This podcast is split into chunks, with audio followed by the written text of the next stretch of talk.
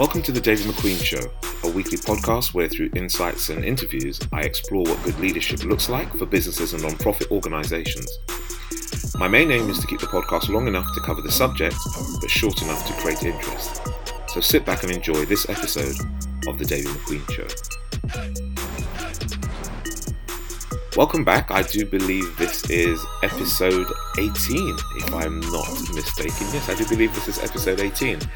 And in the last two episodes, I took a bit of a, break from just speaking myself and introducing two incredible guests um, Liam Black uh, on episode 16 and Inya Martin on episode 17. So please go back and check those um, when you have the time. But today, what I wanted to do was to uh, come back to a bit of an insight. Um, and I wanted to talk about specifically leadership coaching. Why leaders have coaches. So, the reason why I brought this up is um, over the years, people have asked me to come on board and become uh, leadership coaches for them. And I've been a bit reluctant, to be fairly honest. I It's for a combination of reasons. Sometimes I have self doubted because I haven't done a specific training to do that. Other times it's just not necessarily what I wanted to do. But when I have got involved in it, it's been an incredible experience. And although I haven't gone through formal training, the fact is, as I've had amazing people around me who have helped me to shape what that leadership framework looks like as a coach when I'm working with senior executives or business leaders around where they want to take their leadership to the next level. And for me, often there is a query or a line where people are not quite sure why uh, a leadership coach should be brought on board, and, and even if they do have one, what what's the whole point? So it's an interesting thing as well because leadership coaching can be quite prohibitive. For example, I know as a starter that myself and others we start at around anywhere between three to five thousand pounds, depending on the duration of the actual coaching. And some go a hell of a lot more to talking about 20, 30. And I know some people who charge at least hundred thousand pounds plus for their leadership coaching. Again, it's contextual. It depends on the size of the business. It depends on the reputation of the person who's worked you're working with and the results you're looking for as well. But rather than getting too much into to the price, and yes, again, as I said, it's premium, especially when you're dealing with executives, so you have to be expect that it's going to be more. But I want to talk more about the principles behind why leaders do have coaches and why I believe it's so important for individuals who do want to take their leadership to the next level to have somebody around them. Now, for context, coaching as opposed to mentoring is about performance. We're looking at specific targets that individuals want to be able to meet. Sometimes they could be over a short term. Um, for some others, it could be over a long term in terms of the performance as well, and having that sounding board to, to, to keep you accountable. So if you think about it as a singer, lots of singers have vocal coaches to make sure that their voices are on point, that they're not ruining their throats or their voices or their, you know, what is effectively their, their toolkit when they're singing. They will have a vocal coach. Even some of the top singers in the world will still have a vocal coach who will work with them and who will take them through the exercises to make sure that they are doing the best for their voice and as a whole as their body. Secondly, if you think about top athletes, you know, whether you're a, a sprinter, a footballer, a basketballer, play hockey, there's always going to be somebody who's going to be there coaching around fitness and making sure that the individual gets maximum performance out of what it is that they're doing.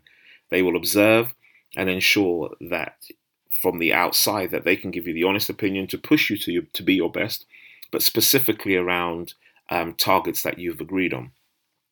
So likewise, it is the same in, in, in business or non-profit organizations when individuals are in positions of leadership. Often they are thrown in the deep end of being able to guide an organization, and those are very high stake positions, and often they can be lonely, even though you have people around you who probably sit on your board or will be reporting into you. It can be quite lonely because often people will look to you for that answer, and how well you do or how well you are will just be based on results. And so for many people, they will go to hire executive coaches who will work with them. Sometimes it can be as small as three months.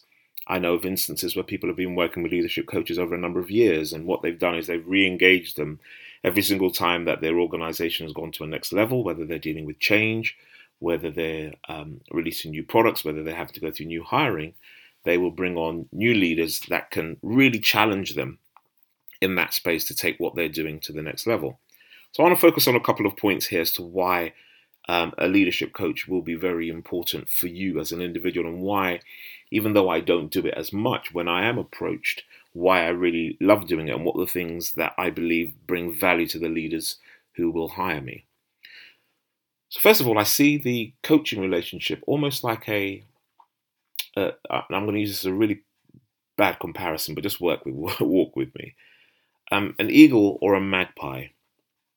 Now, I know at the face of it, it may not necessarily seem like they are really comparative birds, but I, I just want to use those as their approach to what they're flying in the sky for and what they're actually approaching. So, first and foremost, if you think of an eagle, the eagle is this majestic um, bird that lives remotely in the mountains or, in some instances, trees far away from humans, and and um, they they live quite lofty and they're able to stay in the air and fly many distances for a long while. And what that allows them to do is they can they can stay in the air, they can ride on the jet stream, they have these incredible wingspans, and they've got these strong talons as well. And they will stay and they will soar, and they've got this incredible eyesight from miles away.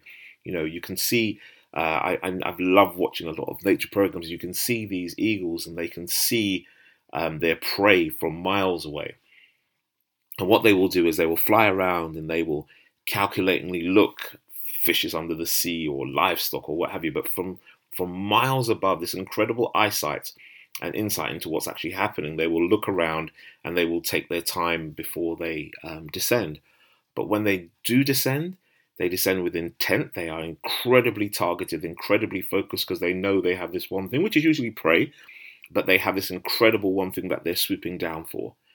Um, on the flip side, there's the magpies and magpies will be found in uh, in a space with a lot of other birds.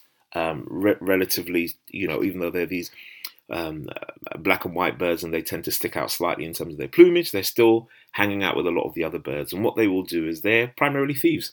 And what they do is they look for shiny things. So they will come in and they will swoop into a house or swoop somewhere where they're looking for gems or beads or things that that they're scavenging for that they can put into their nest or what have you. But it's not necessarily um, something that they need to survive. And the reason why I use this eagle and magpie um, uh, comparison or analogy is that often there are people who will go into positions of leadership and they end up being the magpies. They respond to um, disaster or they respond to the, the latest shiny thing rather than being quite strategic about what they want. And although the language of the eagle might seem quite intense because you might be talking about prey and you know swooping in for prey, I, I, I, want you to ignore that for the moment. But just think about that eagle being very strategic. Um, it will go up in the sky, will have this amazing insight about where they want to swoop down and what it is that they specifically want to get. And and once they have done that, uh, once the eagle has done that, it will swoop down with intent. And and that's what a lot of executive coaches will get leaders to do. Rather than being a magpie where you react to everything that happens, it's about having that vision, it's about having that insight, it's about being able to soar so that when the leader does put something into action, when they are swooping into action, when they're thinking about who they want to work with, they're doing that with intent and with the strength and the power of an eagle.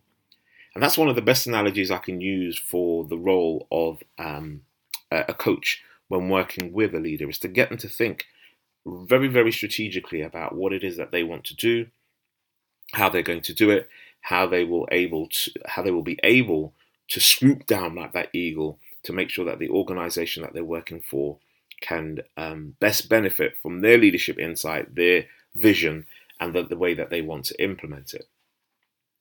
And so as a result, a lot of coaches will be brought on board by senior leaders because they will offer a bit of strategic insight. Now, there are individuals who can go off on and do, uh, you know, a, a leadership or an executive coaching course on a weekend and or over a couple of weekends and come away with a bit of a qualification. But often, many people will use leadership coaches who have an insight or an understanding of what the business that the person is actually running is, is doing. So while you may not necessarily be an expert, um, leadership or executive coaches will have an insight as to how um, processes are run in the organization. They will understand finance. They will have a, a slight indication or an understanding of organizational psychology and management, even if it's either as a practitioner, having been a leader themselves before, or understanding it as part of the, the needs or desires that a leader has in that role. And uh, so, uh, an executive leader, uh, sorry, an executive coach or, or, or, leadership coach, which I'm going to use uh, interchangeably in this podcast, will have a sense of what that strategy looks like. Because if you're sitting in front of a leader who's really panicking about um, how they're going to balance their books and, and how they're going to have an insight around marketing or how they're going to manage their people, if you don't understand what that kind of really feels like uh, from the point of the person who is running it, then you're going to have little empathy. And having that little empathy is, is not going to really push that person on to the next level. Yes, you can talk about it in a very detached, isolated technical terms, but having that strategic insight is absolutely critical for uh, a lot of individuals who will take on um, executive leaders to work with them. I've been fortunate enough to work across different sectors and have conversations with people who will be looking for that strategic insight. And often, of course, that is um, is going to be related to how they got there in the first place. Some people will have been promoted by nepotism, but most people would have got into a position because they've uh, previously been in a position of management or leadership where their technical expertise or their domain expertise has been recognized by other people on a board or through whatever the interview process is, and then they've been um, taken into the position of seniority. Now, recently I did some work last year with a group of educators, teachers who were in a position where they had to move from being the senior leaders or senior teachers in their specific schools to becoming the CEOs and managing a number of schools, um, moving from you know probably a two to five million pound budget in any given one school to now having to manage the equivalent of a 40 or 50 million pound budget across different schools. Not only would they have to manage all those budgets, but then they had to manage all the staff, and they had to have a unified way of being able to um, uh, to, to get all the processes in together so that if they were ever audited by any external bodies, be that Ofsted or you know any other kind of um, organization that was looking at quality management, all of a sudden that changed from just being that head teacher who was focused primarily on curriculum and learning uh, and empowering the teachers now goes very strategic and it's all about okay, how do I maintain recruiting across this whole board? What are the resources that can be shared, um, both physical and economical, across all the schools that I have? What are the ways that I have to report now? Now that I'm I'm working across all these organizations. How do I do with trustees and the board of governors? And having a lot of the conversations with the, the heads that took part in there, you realize that for many, the the jump or the leap from headmaster to CEO was a huge one that many hadn't been fully prepared for. And to be honest, I think across the board, when people have jumped from um, positions to senior positions, unless they internally, unless they've been brought in from an external organization, that jump can be incredibly tough. I was recently speaking to a friend of mine who was a, um, or who has been recently promoted to be the CEO of um, of a of a large charity in London, and one of the things he's had to tackle with is the the the cultural imprint that his predecessor had left before, and and coming into an organisation and, and and and bringing in new ideas and and thinking about ways that the charity had to become more profitable, something that they weren't really historically concerned about before. It was just about bringing in the money um, and, and, as it were, trying to get the job done. But with the ever dwindling grants and sources of funding, this new CEO had to come in and really shift the culture around okay, we have to make these business units work without losing our impact uh, or, or our intention to make social impact, without losing our specific purpose. We have to make sure that um, we make this organization and this charity sustainable for the future. And, and I raise these two issues the one around um, education and the, the one around the charity, in that what a coach does, or, or the role of an executive coach, is to be able to come in and provide a real sounding board around that strategic insight. Because often when you do come in and you you are wanting to implement these new things, or if you're you've been um, promoted upwards and you want to be able to create a bit of change, there a lot of expectation is placed on you as an individual, and you fall harder.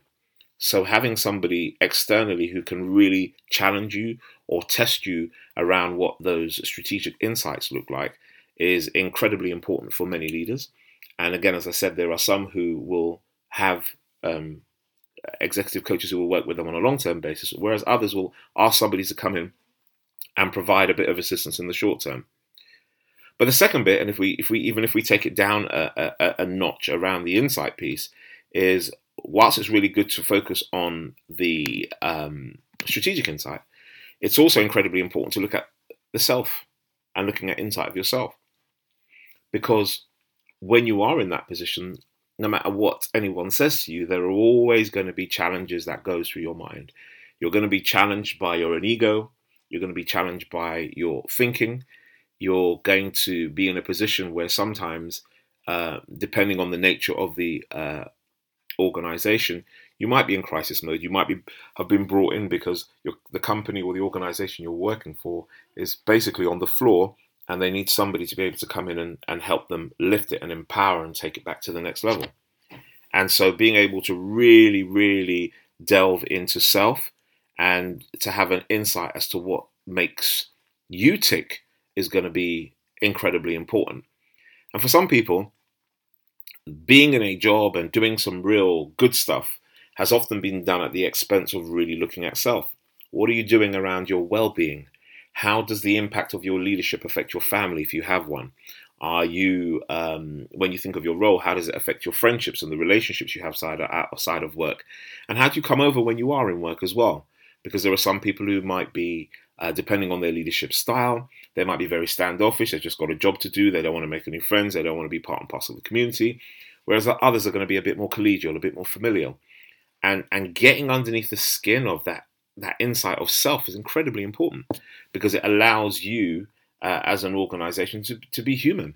Yes you can be an incredible person uh, around getting the, the numbers together around getting the, uh, the the tools and techniques around customer acquisition or or being able to get the stuff around fundraising. But what about you as an individual? How and who challenges you around the concepts that you have in your mind. I was watching a show on Netflix the other day, and it was um, uh, there was a uh, a counselor that had was I, am trying to remember the name of the, sh- the show now. It will come back to me. But Kiefer Sutherland stars in it anyway, and he, he acts as a president.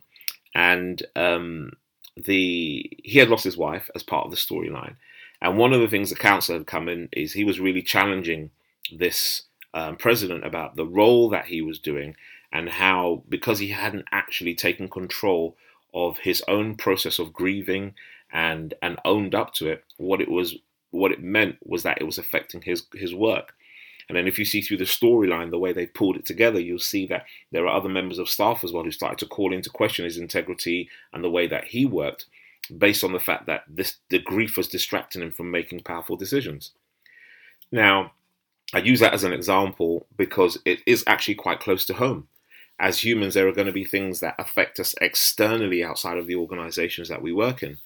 And what a good coach can do is they can use tools and they can use um, uh, they can use techniques that will allow you to not only explore how good you are at delivering the the role that you have or delivering the, the, the outputs and outcomes that are expected of you as a leader, but really finding out how does that affect you as a whole.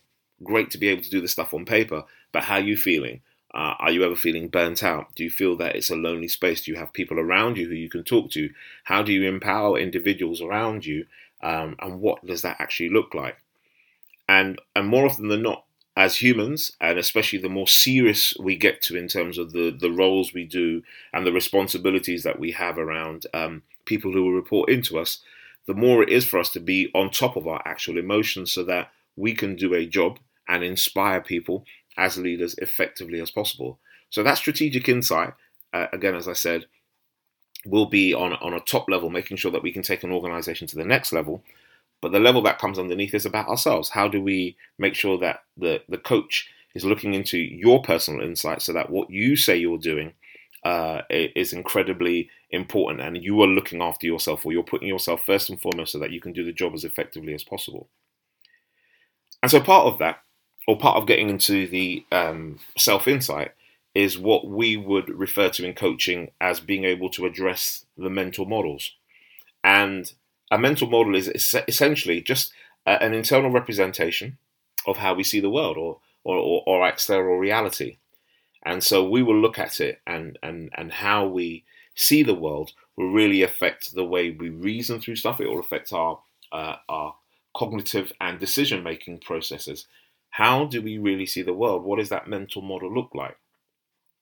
So, for example, um, one of my current bugbears is for organizations who talk very big about um, diversity and inclusion um, and and how that can be impacted uh, or, or how it impacts the actual organizations that they're working with. And addressing or dealing with some of the mental models that individuals have is incredibly important. Now, for a lot of organizations, especially the bigger ones who want to be able to do the tick boxes and address that, one of the big things that they go is they put a lot of money in training like things like unconscious bias, which by all means, I'm not going to take away from it. It's not my preferred tool. But when you start to, to look at that, there are a lot of people who really push back on things like unconscious bias training or being told about privilege or that they have biases. And one of the reasons why they push back on it is because no one has really gone in before and unpicked their actual mental models, how they see the world all they get is this one uh, target training that tends to focus on the biases per se that we have. And don't get me wrong, unconscious and conscious biases is important to, to look at. But what's the approach that we take before around that mental modeling and how we see the world? So, for example, there, if you look at uh, someone like Elon Musk, you know, he has these incredibly global. Actually, if you think about the stuff that he does for wants to do for Mars, is even beyond his inter, inter uh, interplanetary thinking. He has this wide scope of way of, of looking at the world. Uh, but then on the flip side, there is there are lots of um, uh, thought pieces and articles that talk about how detached he is from his family, from his relationships, because he's so focused on getting the next thing done. And and so the mental model, I, am sure, if you know, if I was able to go in and do some coaching for Elon Musk, it would be fascinating to go and look at that eh, mental model. Yes, we've got a little bit of insight from what he has revealed to us, but it'd be amazing to see about his internal symbolization or representation of external reality. How do those mental models shape the way that we react to our staff, the way that we react to ourselves? How we see the world is incredibly important. And so, for example, you know, if you are recruiting and you are in an organization and it's not very wide, and you're you're thinking as well, I need to get the best people from the best unis or what have you, that will mean that you will go to Oxbridge or or Russell Group, the top 24 universities, um, research universities in the UK. And and the reality is, is when you go to those top ones, you are limiting the pool in terms of ethnicity because it does tend to be um, favoured by um, white middle class men and women who probably have had private education and, and who will be in a pipeline, or their parents or their family have actually gone to those spaces before, and there will be a pipeline of familiarity. Flipping out on that model to say, right, you know, if I'm going to do recruitment, if our organization is going to look at stuff differently, how do we tap into a wider community who can bring different experiences, different voices, um, and a different way of looking at our customers and, and our market as a whole? That stuff is really tough and it does take an, an amazing process of unpicking the mental model or the way that you see the world. And so, as a coach, what we tend to do is we will go in and we will start to explore what those mental models look like. Uh, what is your value system? What are the specific goals that you have? How do you perceive your staff as they currently are? And and and what are your goals around retention and recruitment of, of future staff that can represent your customer base, especially if you're going uh, a lot more global. As a coach, we will tend to really unpick that stuff so that as an individual you can look back at look back look back on it and whatever decision you are making, at least you've got a, a bit more of a map, a bit more of a roadmap as to how you think and how you want to be able to implement change um, or continuity in your actual business. The fourth point I want to raise about having a coach is around having somebody who can really bounce off you around leading people versus leading processes. One of the toughest things I think, I'm going to change that. I believe that one of the most challenging issues around this whole leadership development space is how much communication skills are underplayed. The fact is, is that most people who get into positions of leadership are incredibly brilliant around their domain expertise. So processes aren't really a problem per se. Now, okay, there are going to be issues because we've obviously seen companies crash and burn because the leadership hasn't played into the process, um, into processes and managing those processes as effectively as possible. Less information is given around how do I manage conflict? How do I manage a meeting? How do I inspire people? How do I negotiate? How do I let somebody go?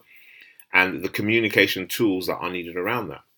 And so, as a coach, there is an incredible role that is played by many of us who are leadership coaches around how do we lead people against how do we lead processes. Now, there are many tools that people use for that. There can be 360 feedbacks. People use um, psychometric um, testing and tools.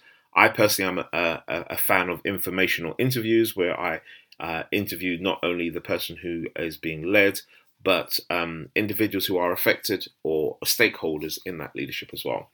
I think it's one thing to be able to give people a, a, a, a list of things that they can click and tick and rate people on. I prefer to have that one-to-one conversation with individuals. There's a hell of a lot more insight you can you can get from that. And so, as a coach, we have a number of tools that we can use around leading people uh, versus leading processes and getting whoever that leader is to have a really deep and meaningful um, uh, think or, or, or, get some real strong thinking about how they move forward with their the way that they lead people and the way that they lead processes. And the fifth one for me is, and this is where I think coaching really kind of like uh, um, is the value added piece, is around questions, is around asking better questions. And for me, I've seen a lot of progress um, whether we have leaders who are launching new products, dealing with change, um, doing restructuring, uh, growing teams. It really has been around asking better questions because it's not just about asking a simple question, but if you ask a better question, how are you going to be able to get that answer out? And one of the important tools that we have in our toolkit as coaches is is the question techniques. One of my favorite books is a book called Power Questions, uh, and in that book, and I recommend it to so many organizations, in that book there is a um, a series of questions and a series of guides that are given to individuals as to how they can ask better questions of their staff and their colleagues, whether it's individuals reporting to them or it might be um, uh, colleagues who are sitting on an executive board. But how do you ask better questions, making sure that it's more finite, you can get to a, a, an answer quicker and better without having all the fluff of, of going round and round the houses trying to ensure that other people understand what you're saying. One of the tools that um, we use as coaches when we are working with our clients, and I know a number of um, my colleagues do this, um, and the the and I know there are a lot of executives who have um, been able to use this technique and they think it's brilliant. So it's it's basically uh, part of what's called solution focused therapy or solution focused brief therapy, and it's called the miracle question.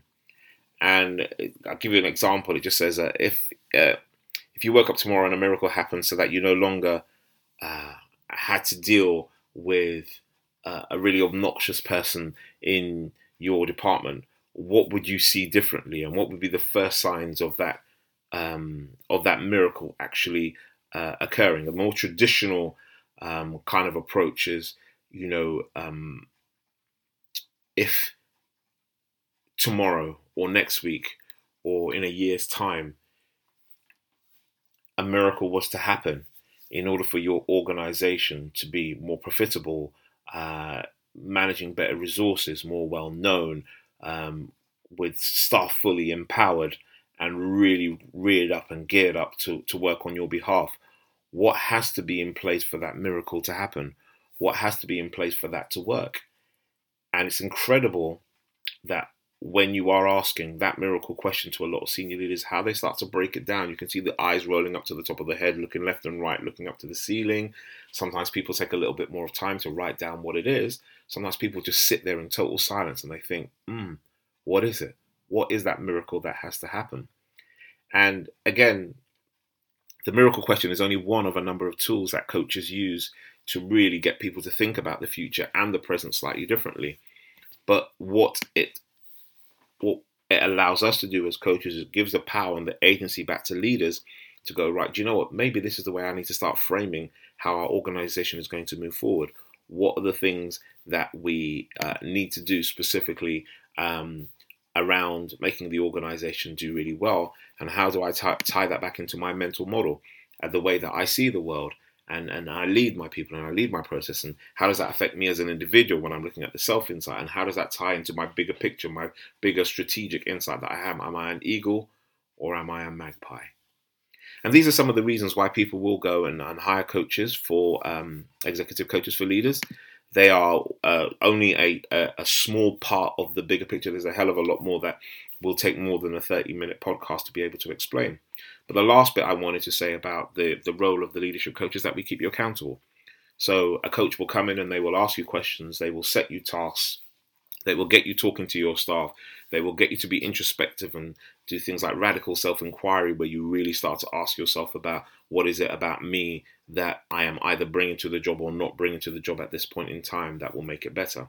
We dig deep, we go under the skin, and, and we are not emotionally invested in the outcome. So we can ask any question that we want, knowing that we're doing it for your benefit. And so, for those who are contemplating going into leadership, or even those who are in leadership at the moment and they may be struggling with it in a bit, I think it's really important to uh, to really think and really dig deep about what it is that you want from a leadership coach that will take you to the next level. Again, as I said, uh, the majority of my coaching is around performance, but when I do my leadership coaching, I go deep and I go really deep, and it's an investment, and I'm not messing about, and I want to work with people who really want to shift stuff. So I'm, I'm very, very choosy about what it is that I do, and it is at a premium. I make no bones about that. But essentially, um, these are the points that I think a lot of leaders should take into consideration when they are going to go into their position or they are going through change and, and things need to be done to think about these things as to how a coach will bring value. They will make sure that you hit your performance targets and your goals and your activities and, and align it with the vision and strategy that you have as well by not only looking at it as a top level, like an eagle from a strategic insight, but making sure that you are happy with the the mental models that you have as well and your own self, making sure that you bring yourself um, to work and, and to your role every single day. So those are my few insights. Um, I, I hope that they have been helpful. Next episode, I'm going to have another special guest. I'm looking forward to interviewing them. I'm not going to say anything about it now, um, but I'm going to keep asking you. As I said, I'm I'm uh, the, the, podcast is on a number of uh, platforms on uh, iTunes, on SoundCloud, and you can get it directly through Libsyn. And I, I, welcome feedback on any of the social channels, be it LinkedIn, um, Twitter, or whatever. Um, and, and, any insights and feedback that people have on it, queries, if you even disagree with some of the stuff that I've said. But thank you for tuning in, and, and I definitely look forward to having you on the next episode of The David McQueen Show.